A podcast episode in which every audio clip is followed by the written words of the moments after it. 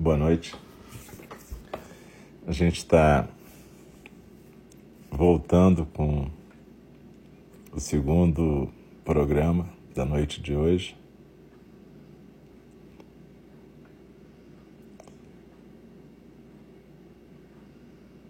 Segundo programa da noite de hoje.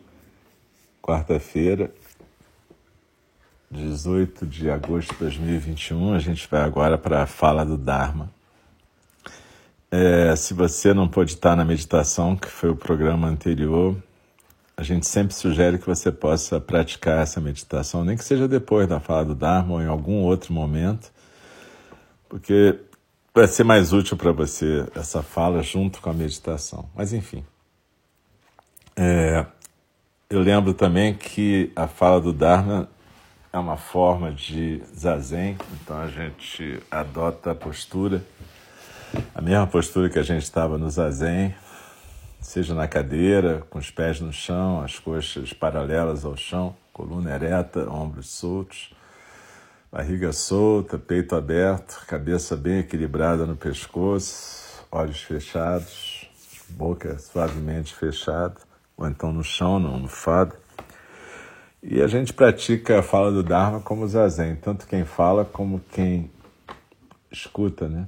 Na verdade, quem escuta deixa as palavras fluírem pelo coração e pelo hara, junto com a respiração. E quem fala também lê e deixa as palavras fluírem pela sua garganta e o comentário também. Então, é uma prática de todos nós, todas nós ao mesmo tempo. É, Esse livro que a gente está estudando é o Aberto ao Desejo, do Mark Epstein, e a gente está no capítulo que é chamado de O Sabor da Separação. É, se você está começando hoje, é, é interessante você pegar essa lista no SoundCloud desde o começo, para você poder acompanhar esse livro, que é bem legal, e as práticas também. E a gente vai então começar. Eu lembro que quando a gente vai fazer a fala do Dharma, a gente costuma convidar o sino a soar e depois a gente recita o verso da abertura do Dharma, que é um verso para criar a nossa intenção de prática e presença e atenção durante a fala do Dharma. E no final a gente recita os quatro votos dos Bodhisattvas, que é uma forma da gente lembrar de uma intenção de prática no dia a dia, né? Uma intenção que vai trazer atenção e significado à nossa existência. Então, muito obrigado a todas, todos e todos que estão aqui e vamos dar início então à nossa fala do Dharma. Normalmente a gente recita juntos juntas os o verso da abertura do Dharma e os quatro votos do Bodhisattva. E no final recito aquele versinho do Dogen Zenji.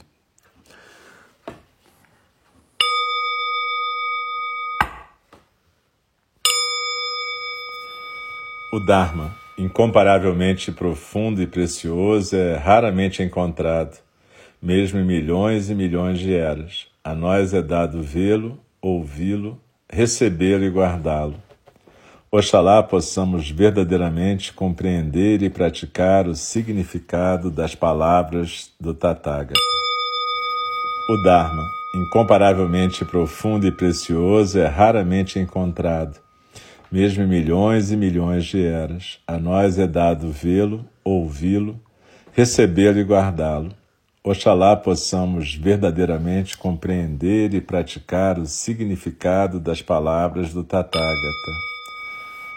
O Dharma, incomparavelmente profundo e precioso, é raramente encontrado, mesmo em milhões e milhões de eras. A nós é dado vê-lo, ouvi-lo, recebê-lo e guardá-lo.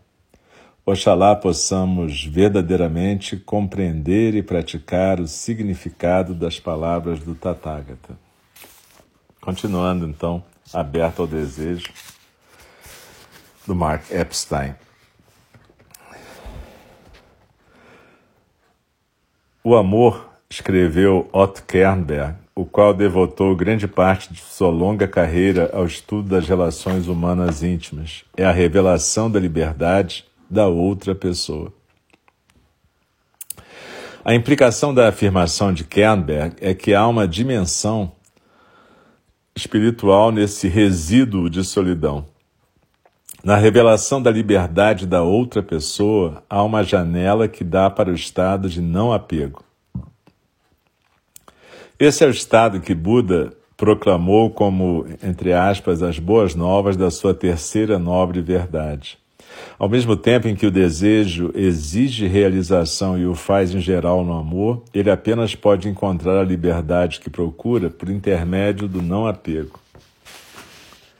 Um dos meus primeiros professores espirituais, Jack Cornfield, conta uma história muito interessante sobre as próprias batalhas contra a solidão quando praticava como monge na Tailândia. Embora os sentimentos esquecidos de um jovem monge num mosteiro estrangeiro possam parecer bem distantes das dores do desejo numa relação íntima, eles têm, na verdade, muito em comum. Durante muito tempo, em suas meditações solitárias, Jack era assaltado pelo desejo sexual. Embaraçado pela natureza compulsiva de seus pensamentos e fantasias, Jack finalmente começou a discutir seu problema com seu velho professor tailandês. O que devo fazer a respeito disso? Perguntou e se surpreendeu ao ouvir o velho responder que simplesmente observasse seu desejo. Ele trabalhou duro nisso, aplicando o chamado bare, entre aspas, ou atenção desprovida de julgamento sobre qualquer coisa que se experimente. Todos os tipos de material sexual continuaram a encher sua mente, mas aos poucos o sentimento de solidão começou a emergir. Seu impulso sexual não era apenas desejo, mas busca de proximidade e conforto. Em muitos casos, essa revelação teria bastado mas como Jack estava num retiro longo, continuou a observar seu processo interior. De maneira semelhante a Kira em sua terapia, a solidão de Jack parecia derivar de um sentimento de insuficiência da primeira infância. Há alguma coisa errada comigo. E sempre me sentirei rejeitado, ele se viu pensando. Sabia que aquele era um sentimento raiz sobre si mesmo, mas em vez de se fechar em torno disso pela autopiedade, abriu-se a esse sentimento com espírito de aceitação. Devagar, mas com constância, o desejo faminto deu lugar a um sentimento de espaço que preenchia e iluminava seu coração. O vazio perturbador deu lugar a um espaço claro. Sua identidade como pessoa solitária que não merecia amor mudou para uma mais aberta e indefinida. O sentimento persistiu, mas destituído da qualidade de, entre aspas, coitadinho de mim. Seu desejo cedeu conforme a possibilidade de não apego ficou evidente.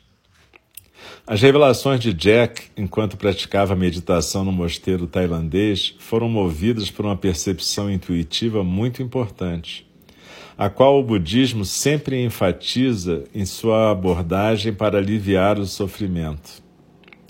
Ao observar sua mente tão de perto, Jack zerou uma autoimagem central que o estava dominando. Abre aspas. Há alguma coisa errada comigo e sempre me sentirei rejeitado. Fecha aspas. Pegou-se pensando. Essa crença raiz sobre si mesmo estava estruturando grande parte da sua experiência do mundo. Era seu eu que se sentia defeituoso e a maior parte do seu desejo erotizado surgia pela vontade de fazer esse eu imperfeito desaparecer. Quando ele viu que não havia nada real, em última instância, sobre essa visão particular de si mesmo, a percepção começou a perder seu domínio sobre sua psique. A experiência da dissolução desse sentimento raiz no espaço claro livrou-o de um peso que ele vinha carregando desde a infância. Buda ensinou que todas as autoimagens são vazias e que a solidão residual que sentimos, mesmo em meio a uma relação amorosa, é causada pelo apego a essas representações. Kira ainda não tinha a intensidade meditativa da autoconsciência de Jack, mas era capaz de seguir o mesmo caminho. Nas suas conversas comigo, ela pôde perceber que era uma especialista em proximidade, tendo aprendido como costurar-se ao espaço de outra pessoa para fazê-la feliz. Abre aspas. Sei como colocá-los em primeiro lugar, fecha aspas, disse-me ela com orgulho e com um traço de exasperação com relação à incapacidade de seu marido para fazer a mesma coisa por ela. Abre aspas. Você não quer se sentir em segundo lugar, mas sempre coloca a outra pessoa em primeiro plano. Fecha aspas. Observei a ela. Kira admitiu que nunca tinha pensado daquela forma antes, e então teve uma percepção reveladora, como sempre acontece na psicoterapia. Abre aspas, a solidão tem feito parte de mim, disse calmamente, seus olhos abrindo-se cada vez mais enquanto ela trepidava. A revelação de Kira foi importante porque a impediu de transformar o desejo numa espiral descendente de decepções, frustrações, raiva e destruição. Quebrou a conexão entre solidão e baixa autoestima que começara anos antes, quando ela lutava sem sucesso pela atenção da mãe. Como Jack, Kira tinha em seu coração interpretado a causa da sua solidão como um defeito seu. Ao permanecer sentindo isso por mais tempo, ela abriu outros significados possíveis. Ao reconhecer que sua solidão significava ficar mais próxima dela mesma, Kira começou a explorar aquilo que Buda implicava ao ensinar o vazio do eu. Estar perto de nós mesmos é amedrontador quando estamos, como sempre, tentando ser alguma coisa mais do que realmente somos. Ao deixar a, negativa, a negatividade especificamente relacionada à falta de atenção de sua mãe dissolver-se, Kira foi capaz de desenvolver um relacionamento mais honesto com o seu eu. Um relacionamento no qual ela tinha menos certeza sobre quem era ou sobre o que havia de errado com ela. Em vez de se afirmar um grande poço de negatividade, essa vontade de encarar sua solidão começou a fortalecê-la abriu sua vida interior. Ela se sentiu saindo da sua posição solitária na direção de seu marido, em lugar de se refugiar na solidão. E descobriu que seu amor por ele não tinha de ser diretamente proporcional à atenção que ele dedicava a ela. Apesar disso ser diferente da sua concepção de relacionamento, havia algo excitante naquilo. Uma solidão não contaminada por autopiedade pode ser muito fértil. Enquanto eu refletia sobre essas conversas com Kira, de repente minha experiência com o enrolado de lagosta assumiu um novo sentido. Percebi, não sem algum embaraço, que ele podia ser lido como uma metáfora de um relacionamento. Quando o primeiro momento de liberdade abriu-se no começo da tarde, meu impulso foi o de me voltar à minha esposa. Eu estava, na verdade, atrás de algo mais que um almoço a faísca da conexão a qual eu sabia ser possível no meu casamento, mas que estava temporariamente indisponível por causa das obrigações da minha esposa em seu estúdio. O enrolado de lagosta foi um tipo de substituto, embora não ache que ela vá apreciar essa comparação. Uma vez mais, porém, ao tentar encontrar um substituto, eu estava privilegiando a direção externa em vez da interna. Estava relutando em ficar comigo mesmo. A decepção que senti pode ter a ver com a impossibilidade de realizar qualquer tipo de desejo sensorial. Mas também me pareceu de súbito ser uma mensagem sobre a total futilidade de apagar o sentimento de solidão que mascara o eu inseguro. Conforme o Buda ensinou, não há época melhor para compreender o não eu do que quando estamos nos sentindo inseguros.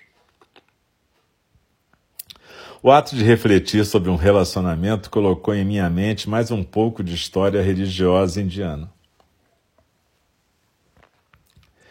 Em alguma época do começo do século XVIII, havia na Índia grandes debates religiosos sobre que tipo de paixão era mais sublime, aquela entre os casados ou aquela entre os adúlteros. Os debates eram uma indicação da estima que o desejo podia ser sustentado em certos círculos religiosos, uma estima que tem raízes profundas no subcontinente indiano. O desejo adúltero venceu o debate, pois foi entendido que a mais elevada paixão, o desejo divino, entre aspas, dependia do que era chamado de, abre aspas, sabor da separação. O casamento naqueles dias implicava ser a esposa propriedade do marido, e não havia espaço nesse tipo de arranjo doméstico para os casais ficarem tempo suficiente fora do alcance um do outro para produzir o tipo de desejo tentador que confere à paixão seu caráter passional. Marido e esposa tinham consciência de seus papéis para que houvesse uma imprevisibilidade entre eles. Tudo era muito rígido. A centelha divina depende da diferença peculiar ao outro, diziam os sábios, mas naquela época e lugar, essa diferença peculiar ao outro só era possível sob o guarda-chuva do ilícito. Hoje é diferente. No mundo atual, se tivermos sorte, temos relacionamentos entre dois sujeitos em vez de, como no passado, entre dono e objeto. Meu casamento não era igual aos casamentos da Índia medieval, em que minha esposa seria propriedade minha e o desejo dela seria irrelevante para minha satisfação. Tem um tom diferente, mais parecido com aquilo que os sábios indianos viam como adúltero. Éramos dois indivíduos com experiências subjetivas completamente diferentes e que nem sempre podiam estar juntos, mas que se entusiasmavam secretamente quando conseguiam se encontrar. Meu trabalho nessa época, minha yoga, era me lembrar disso. Tinha de diferenciar o desejo faminto, entre aspas, do verdadeiro e ser paciente. Enquanto eu não pudesse tolerar minha frustração, eu estava destinado a repetir a experiência do enrolado de lagosta. Mas até eu poder apreciar o sabor da separação, mantinha a possibilidade do renascer da realização. Conforme Kira descobriu e conforme eu precisava ser lembrado, a solidão que existe nos relacionamentos amorosos o sabor da separação é farinha para o pão na trilha do desejo. É o meio de aprofundar a compreensão do eu e a apreciação do outro. Aquilo que a atual linguagem psicológica chama de subjetividade. O desejo aprofunda a subjetividade precisamente porque não pode ser satisfeito por completo. Ele nos deixa com nós mesmos e, ao mesmo tempo, assegura liberdade aos nossos amantes a partir da perspectiva budista, é um resultado maravilhoso. O eu com o qual somos deixados é exatamente aquilo que Buda quer que exploremos. Podemos pensar que esse eu é defeituoso, mas é fonte de tanto potencial quanto o amor que procuramos. Por mais que eu possa me aborrecer por isso, pude ver que o sabor da separação era o que mantinha a relação vital permitia um sabor que eu podia provar, um sabor que vinha tanto de dentro como de fora, um sabor que valia a pena cultivar. Um sabor que fala da possibilidade de se trabalhar com criatividade junto ao desejo, em vez de se tornar viciado. Com certeza derrotou o enrolado de lagosta. E se a gente perceber a nossa prática como uma possibilidade de poder criar uma intimidade com esse espaço aberto e ilimitado, que a gente às vezes chama de vazio, do qual a gente tem medo. A gente pode aprender a ficar mais à vontade com a nossa solidão, coisa que nos permite realmente fazer esse movimento. O espaço vazio, o espaço vazio entre cada subjetividade, entre cada manifestação momentânea do Dharma, permite o movimento, e nesse movimento a gente frequentemente consegue encontrar alguns dos ingredientes dessa outra subjetividade ou dessa outra singularidade. E quando a gente está aberto esses ingredientes, são manifestações do mistério nos maravilham e nos fazem apaixonar. Por isso que a gente pode ter esse sentimento também por uma obra de arte, também por um poema, uma pintura, por qualquer ser que seja. Mas se o outro ser puder também ter essa experiência, a gente pode ter uma experiência rara e preciosa, que é de duas subjetividades ou duas singularidades momentâneas do Dharma se encontrando. E desse encontro tem um momento de manifestação do Dharma realizado entre duas polaridades. Isso é lindo, é raro e é maravilhoso quando acontece. A gente às vezes tem um momentinho parecido com isso. É um pouco como aquilo que os sábios japoneses, os mestres zen japoneses de Antan chamavam de pequena iluminação, Kensho. A gente pode ter pequenos despertares quando a gente de repente tem uma visão momentânea da realidade, isso flui e a gente tem um quase como uma piscadela de olhos da realidade que é um pouco diferente de estar inteiramente desperto, mas dá aquela sensação bacana e você fala: Poxa, é possível estar desperto, é possível estar presente, é possível eu realmente viver a realidade sem julgamento e viver esse maravilhamento do mistério com todos os seus ingredientes. Assim como é possível a gente ter pequenos deslumbramentos momentâneos em relações que nem são tanta coisa. Mas às vezes a gente consegue um despertar verdadeiro, um encontro verdadeiro, um encontro e que, como dizia Vinícius de Moraes, que seja infinito enquanto dure, mas naquele momento algo explode de acordo com a presença daqueles dois sujeitos. Enfim, mas seja como for, é esse espaço vazio aquele espaço vazio que ele falou no começo do capítulo, entre a entrada do perímetro da estupa e o monumento em si, o centro, aquele monumento que tem as relíquias do Buda, as quais a gente nunca vai tocar, então vão continuar sendo um mistério para sempre. Mas exatamente essa essa distância entre o perímetro e o núcleo fazem com que a gente possa se movimentar qual um elétron na órbita atômica e a gente possa, assim como um elétron também, mudar de energia cada vez que muda de nível.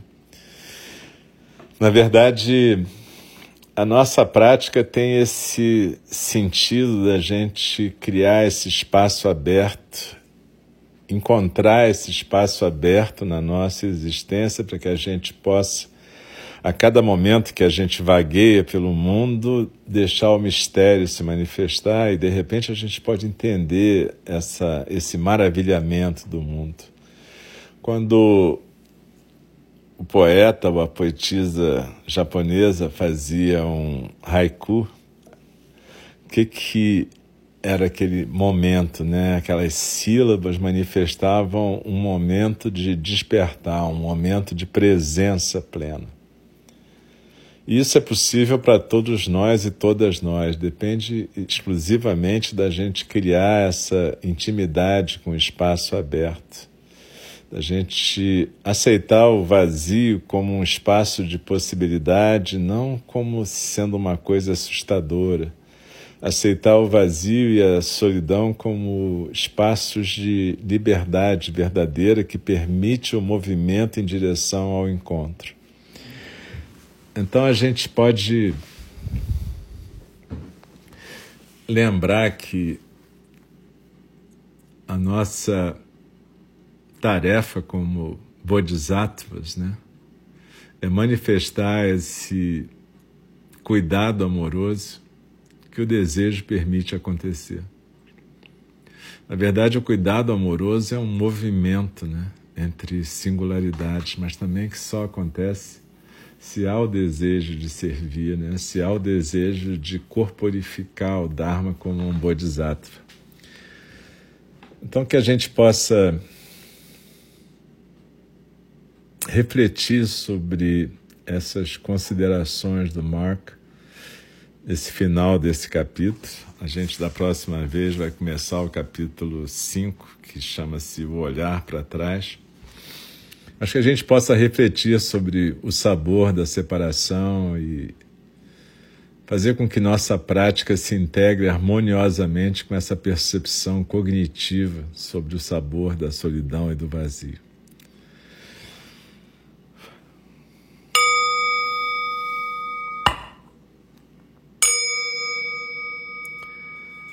As criações são inumeráveis, faço o voto de libertá-las.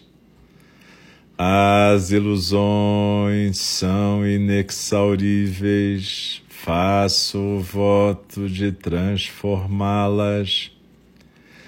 A realidade é ilimitada, faço o voto de percebê-la. O caminho do despertar é insuperável. Faço o voto de corporificá-lo. As criações são inumeráveis, faço o voto de libertá-las. As ilusões são inexauríveis, faço o voto de transformá-las. A realidade é ilimitada, faço o voto de percebê-la. O caminho do despertar é insuperável, faço o voto de corporificá-lo. As criações são inumeráveis, faço o voto de libertá-las. As ilusões são inexauríveis, faço o voto de transformá-las. A realidade é ilimitada, faço o voto de percebê-la. O caminho do despertar é insuperável, faço o voto de corporificá-lo. Deixe-me respeitosamente lembrá-las. A questão de vida e morte é de importância suprema.